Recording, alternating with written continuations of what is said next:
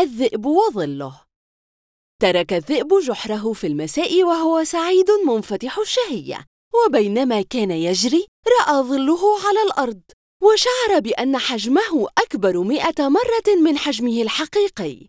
قال الذئب غرورا كم أنا كبير! لماذا أهرب إذا من أسد تافه؟ سأريه من الأجدر أن يكون ملكا هو أم أنا؟